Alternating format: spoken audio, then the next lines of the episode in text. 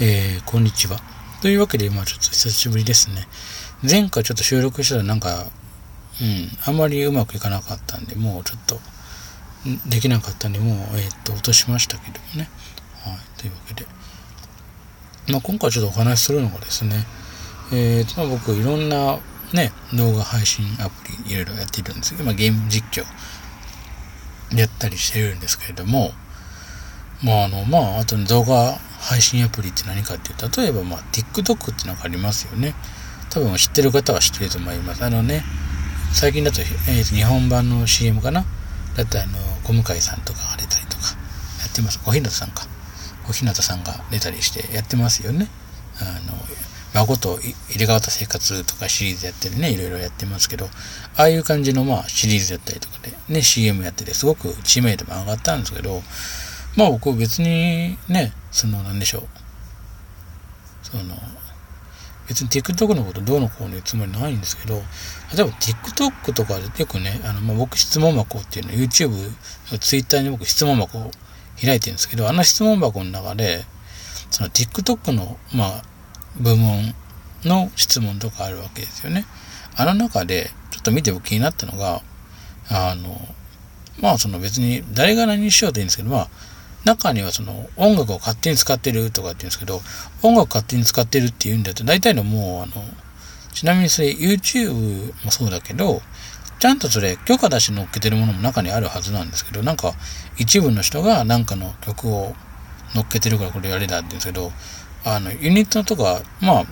会社とかレベルによってはもう許可出してどうぞ使ってくださいねってやってる人もあるんですね。なので、一概には無断転載ではないんですけど、というか、動画の無断転載が、要するにキャプチャー動画が多くて、例えば、あの、YouTube で見た、例えばですね、あの、何でしょう。例えば、ドリフの大爆笑のワンシーンとか、あの、8時台を全員集合のコントの様子とかを、まあ、切り取ってキャプチャーして載っけたりするんです。それはダメなはずなんですよ。本来であれば。権利的に言うとね。それに対しては特に誰も文句を言わないっていうのはちょっとありだなと思って。逆に、あの、なんかの別のところをくり、くり抜いて、やってるものに関しては何も、結構無断転載とかっていうんですけど、そういうなんかドリフとかそういうところに関して一切何も誰も言わないのを見て、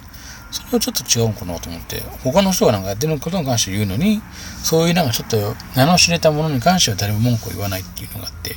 それはちょっとどうかなと思ったりはするんですけどね。まあそれだけじゃないんですけど、TikTok で例えば、ね、中高生の女性とかいろいろ、いろんな人やってるんですけど、別に性別問わずね、男女問わず、性別問わず、国もね、その宗教も問わず、いろんな人やいろんなことやってるわけじゃないですか。やってる人に対して、あの、その質問箱の中で、質問の中で完全にもう誹謗中傷なんですけど、どうせじゃあ、あの、TikTok やってる人は陰キャで、あの、顔は綺麗じゃなくて、物、全体的に、見た目的にも綺麗じゃない人がやって、どうせ自己満でやってんでしょって言うんですけど、それ見てちょっとカチンときたのが、別に僕も確かにそんな見た目がかっこいい、ね、いわゆるロメオって言われるもんじゃないし、あの、優秀、まあ、やさお、やさと書いて実はロメオって読むんですけど、あれ、ロメオっていう、なんか当て字らしいんですよ。その、なんかで言うと。まあ、それはいいんですけど、そういうふうに優しい男がロメオみたいな感じのかっこいい人じゃないですけど、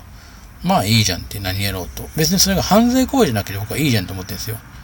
要は、例えば、まあ何でしょう、ツイッター一時が当たり前でバカッターみたいなことを乗っけるんじゃなく、そういうことするんじゃなくて、ただ普通に乗っけるのは別にいいんじゃないかその質問関しても答えたのが、僕なりの答えですよ。じゃあその質問した方は優秀でイケメンで誰も振り向かえるような頭のいい方なんですねって返しました。理由としては、だってそこまで他人にはっきり言うんであれば自分も言われても何も気にしないんでしょうね。それは当然のことごとく。ね。自分が言われてもいいから言ったんでしょうね、もちろん。っていう覚悟なければ発言しない方がいいですよね。他人のことブスっていう、まあ例えば言うじゃないそういう女性とかがブスとかって、ブサイクとかっていう人は、じゃあ自分は相当かっこいいんでしょうねって顔出して言ってくださいよって言いますけど、大体そういう人で顔出さないですよね。誹謗中傷すると絶対顔出さないんですよ。顔出さなくてもぜ俺バレないから大丈夫だって思ってるんですけど、今でそんなもんじゃなくて、もう特定されすぐ分かりますからね。他人に対してそんな、ね、TikTok に関して話ですけど、まあそういうふうに何か見て、別に感想を書くのは別にいいんです。それ自由なんですよ。だけど、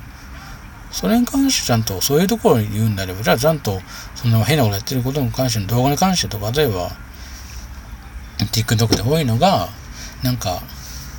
〇〇のランキングベスト3みたいな結局コメント欄に何も答え書いてないっていう、もうスパムっていう扱いですけど、あれスパムなんですよ、扱いって言うと。なぜかというと、いいねとかコメントを集めるためだけの動画なんですよね。それってスパムっていう、あのスパムっていうのは不特定多数に対して、これ面白い、あの、ど運営的にもお金にもならんし、こんな動画のっけてどうすんのっていうものを大体スパムって言うんですけど、スパムメールって、よくなんか不特定多数に来ますよね。チェーンメールで、例えば、あなたは、例えば賞金1000万が当たりましたんで、ここに振り込んでくださいみたいな、まあ、迷惑メールとか。あれと同じ扱いなんですよね、スパム。あの、そういう答えが書いてないものとか、ちゃんとはっきり物事をきちんとしないものに関しては全て、怪しいと思うのもそれスパムっていう扱いになるんですよね。なんで、まあ僕はああいう動画見ると大体スパムで消すんですけど、興味ないもしくはスパムで通報しますけど、理由としては、不特定させる、だんだんにいいねとか、それ、大体そういうこと書いてる人の多くと言いましょうか。要は自分がそこに自信がないから他人の職業に関して、まあ、とか、他人にこうやって嫌われるとかって一番面白いか、そういうの書いてる人が一番嫌われるんです。書かなければいいんですよ。はい。で、個人的に僕、面白く、あランキングで、これしょうもないなと思ったランキングがあったんですけど、それが、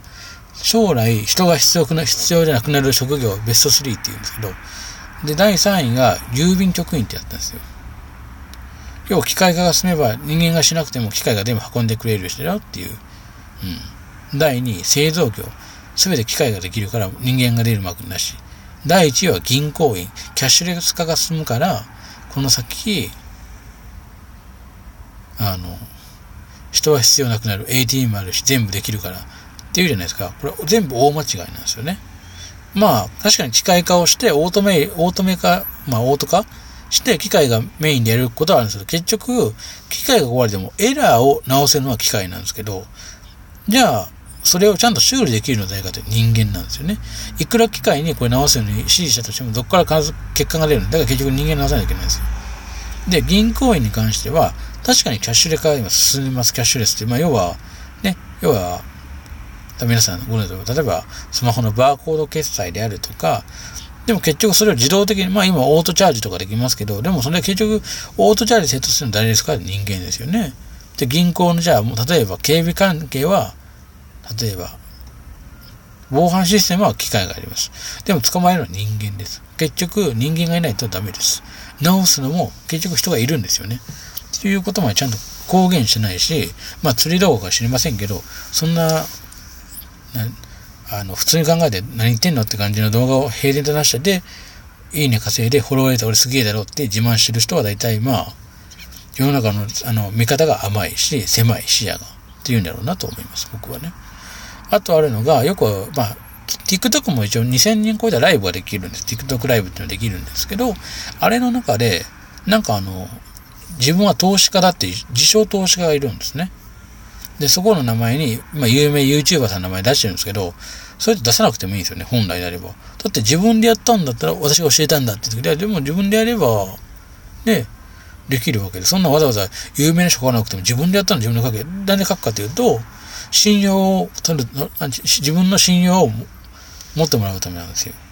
要は有名人の名前を借りて、あの、有名人の名前を借りて出しとけば、人が信用して、あ、この人はこの人に、あ、教えた人で、じゃあ信用できるわって言ってフォロワーを増やすっていう、まあ、ある意味、人のふんのして相撲を取るっていう人なんですよね、そういうタイプって。そういうタイプって多分、もう、今は人気かもしれないけど、だんだん人気なくなるんですよ。理由を教えましょうか。だって、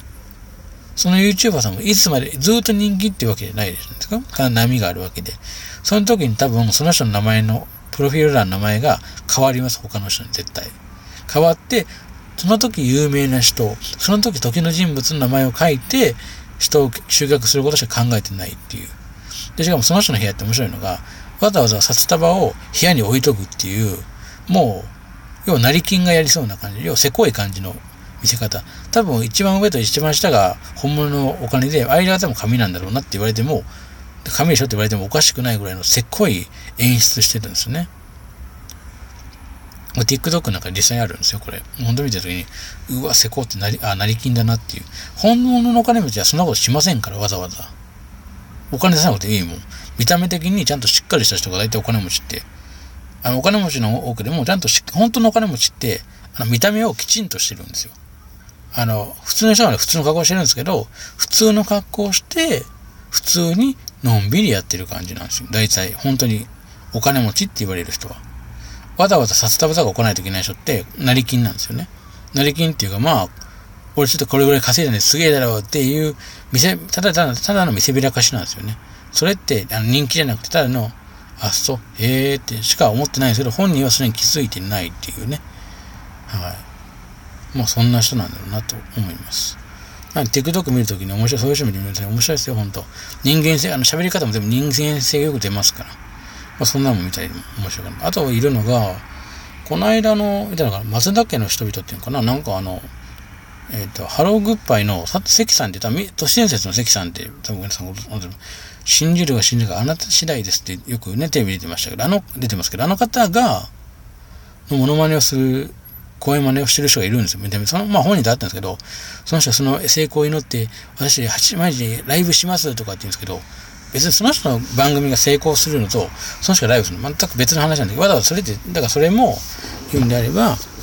あの、人の糞のして相撲を取るっていうことをやってるだけなんで、僕からするとそれって別に、あなたが別に宣伝する。で、それに関してコメント欄にいろんな人、多分他の人のユーザーのコメントとかを多分、まあ TikTok なんかで比較的有名な方のコメントを切り抜いてのわざわざってなんか俺すごい人気なんですよっていうのを装ってるんだけ、装ってるっていう。